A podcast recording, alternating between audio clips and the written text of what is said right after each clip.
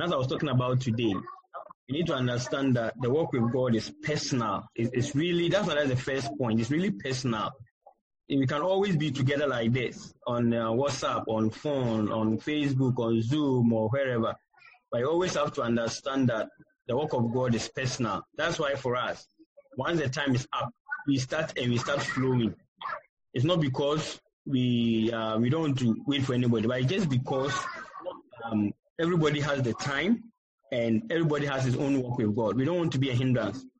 We don't want a situation where somebody will come at the time and then we'll be delaying because other people are enjoying. Then when you do that, then you have misplaced and our understanding of God's call, God's work, God's work, the call of God, ministry, everything is personal.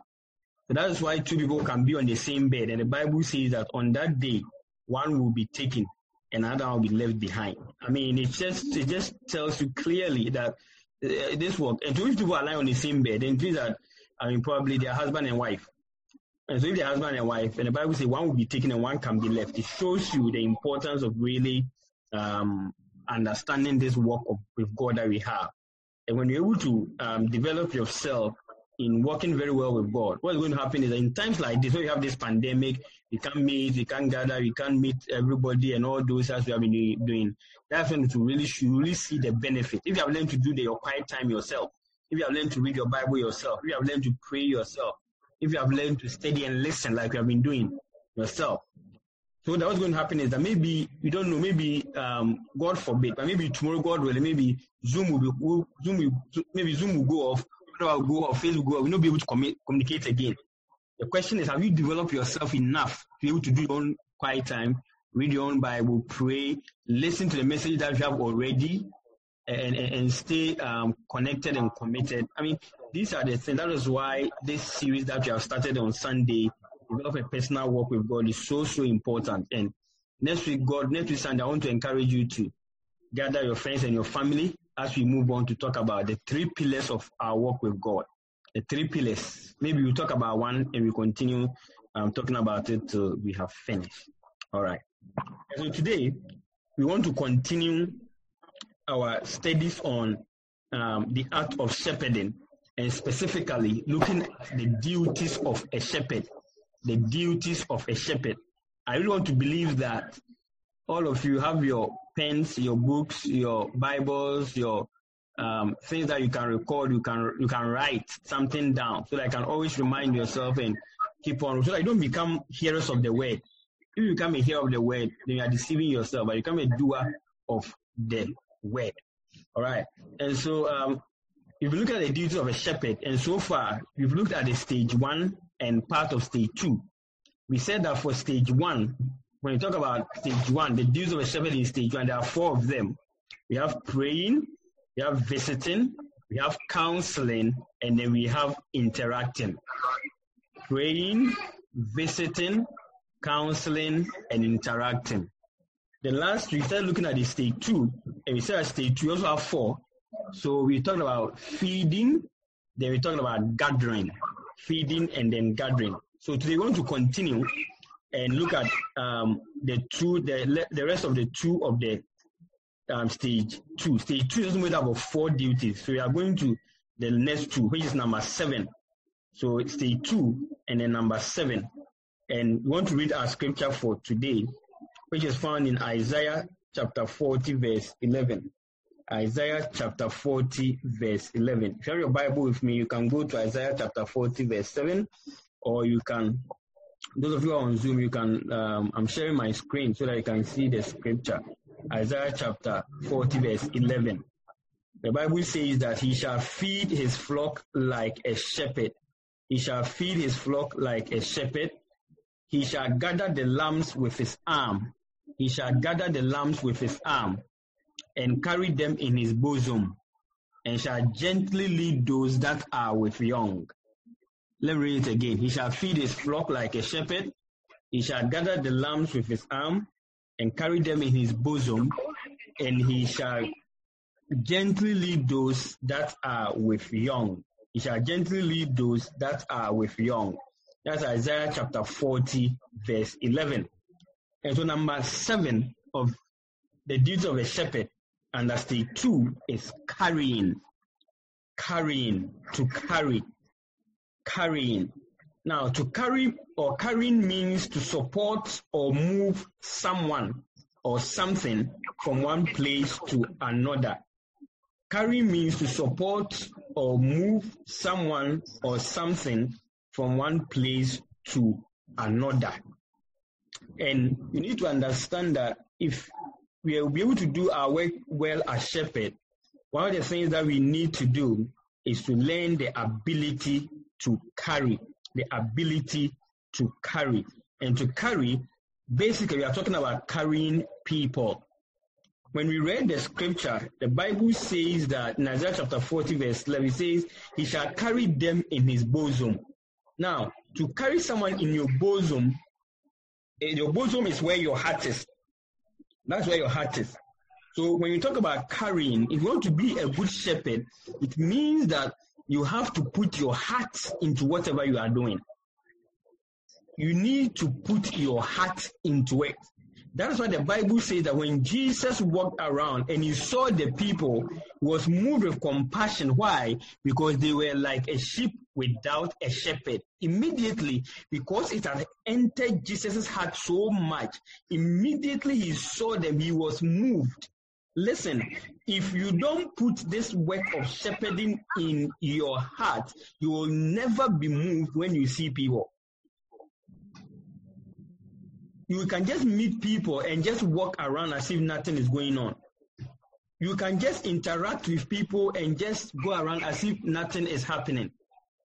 You can just um, um, go come for the gathering and then that is all. But if it's in your heart, then you'll be looking out for the people who couldn't make it, who are not available, who didn't have data, who didn't have uh, phones to connect, who didn't have um, for whatever reason, because it is it has entered into your heart, and that is where the blessing actually is.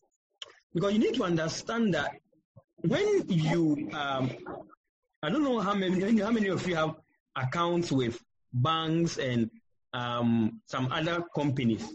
Sometimes the people are so committed that when even is um, your birthday, sometimes they will call you. Someone will call you and wish you a birthday or they will send you a message or they will uh, um, do something. I remember something, somebody said that uh, is, is a bank manager. Sometimes he even attends funerals of his customers. He attends their funerals and uh, the, the funeral that maybe they, have, they lost their father or their mother or something. They attend their funeral. Why? You need to understand that for the bank system, all these uh, things, or all those companies, is part of what they call customer service or some. They are just running their business. They don't really care about you that much. All they are thinking that they are they are they are running their business. In fact, for some people, some of these uh, things, they are targets to it. The number of people that you can call, the number of people that you can reach out to, the funerals you can attend, people even attend people's wedding and outdooring, all those so they can still maintain the banking or the work business relationship that they have. And it's all because they want to meet targets that they have been given. But the difference between what they are doing and what we are doing as a church is that for us, it's not about target that we are meeting. That is why many a times, even when we tell you to do it and you don't do it, nobody will do anything, nobody will beat you, nobody will say anything. But if the thing has entered into your heart, then you realize that you don't need anybody to tell you anything. You will definitely be always committed and you are doing what you have to do or what is expected of you to do. That is what it means that the work has really entered your heart. And to be able to do the work of shepherd, we need to, to enter our heart. That's what Jesus said. He shall carry, he shall carry um, them in his bosom, close to Jesus carried the sheep close to his bosom to show how much he cares for them, to show how much his heart is in the work that he is doing. You also need to understand that Jesus carrying the sheep also tells us that there are some sheep that we have that we have to literally carry them. Carry them in our hands, carry them in a car, carry them in a truck, carry them, hold their hands, pull them, and all those things. That's what the Bible even says that um, for some people, we have to pull them from the fire. That is what it means to do carrying as a shepherd. We need to understand that the sheep that God has given us, or the people that we are discipling, God has given us a responsibility to move them from one place to another. I know people who didn't even want to go to church at all. I know people who didn't want to read the Bible, pray, or say anything at all. But because of shepherding, because somebody carried them, because somebody worked on them in their bosom, they falter, they fall, and they still love them. They carry them around. Today, they are strong Christians in the Lord. I always um, remember the story that I told you some time ago about this young man who um, didn't want to go to church. He didn't want to do fasting. He didn't want to do anything that he has to do. This young man didn't want to do anything. But then, every now and then, there was this young lady who was discipling this young man, who was shepherding her, and he made it her, uh, a point that no matter what happens, she will carry this young man whether he's tired, whether he's angry, whether he doesn't care.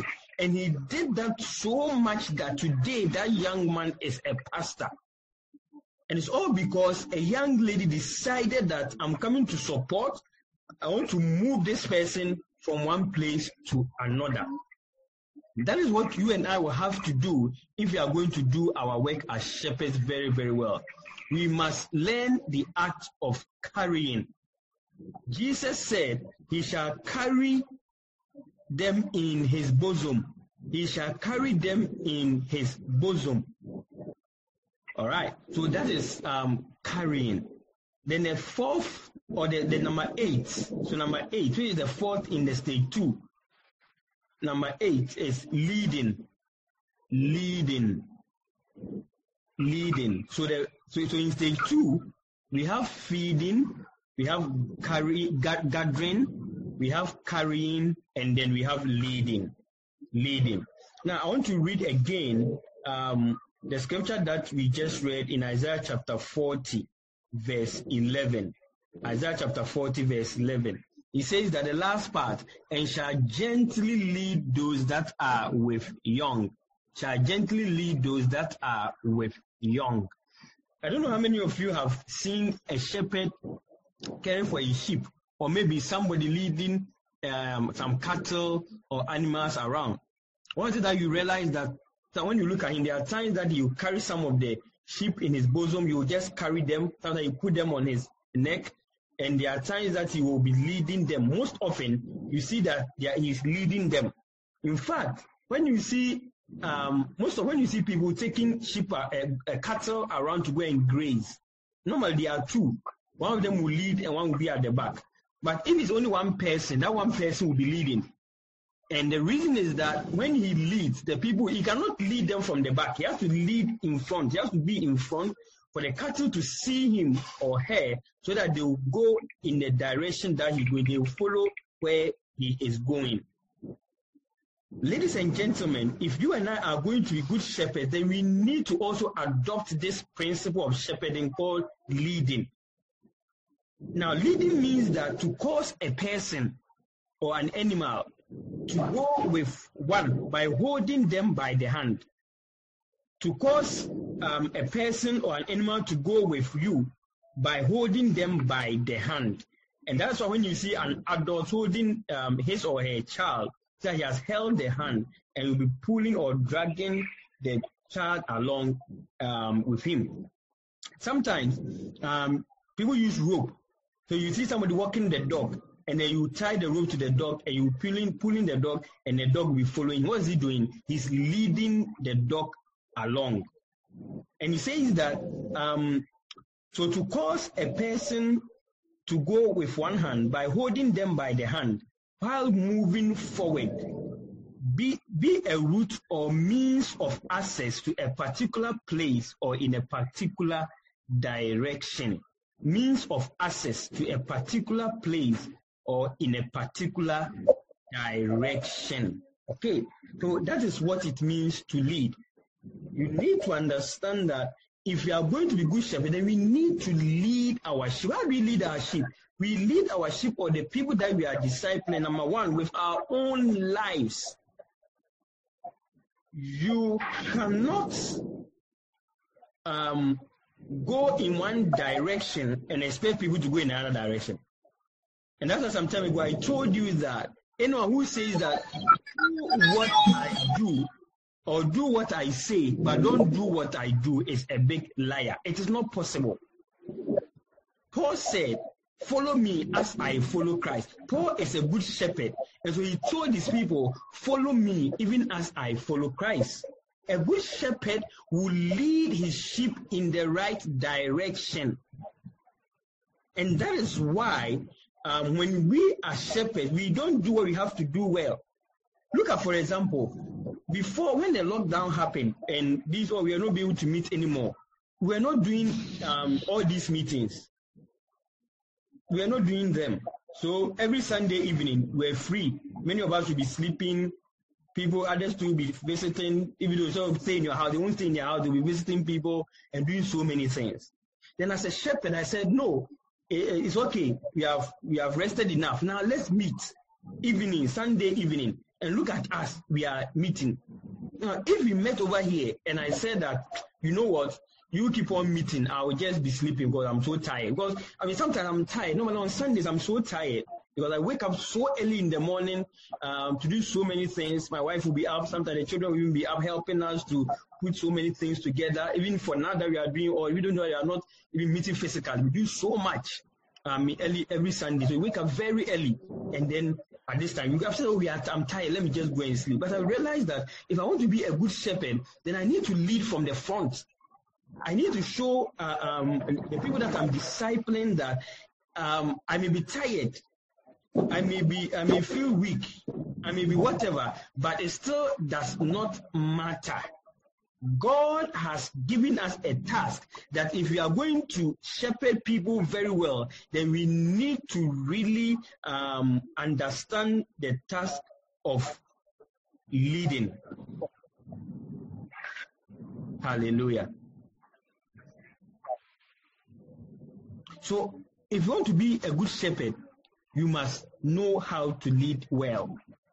And leading also means that you have to know how to lead yourself first. You see, um, for example, when I gave, I told you that this week we are doing these things. Now, if I ask right now, how many of you did the praying? How many of you did the visiting? How many of you did the counseling? How many of you did the interacting?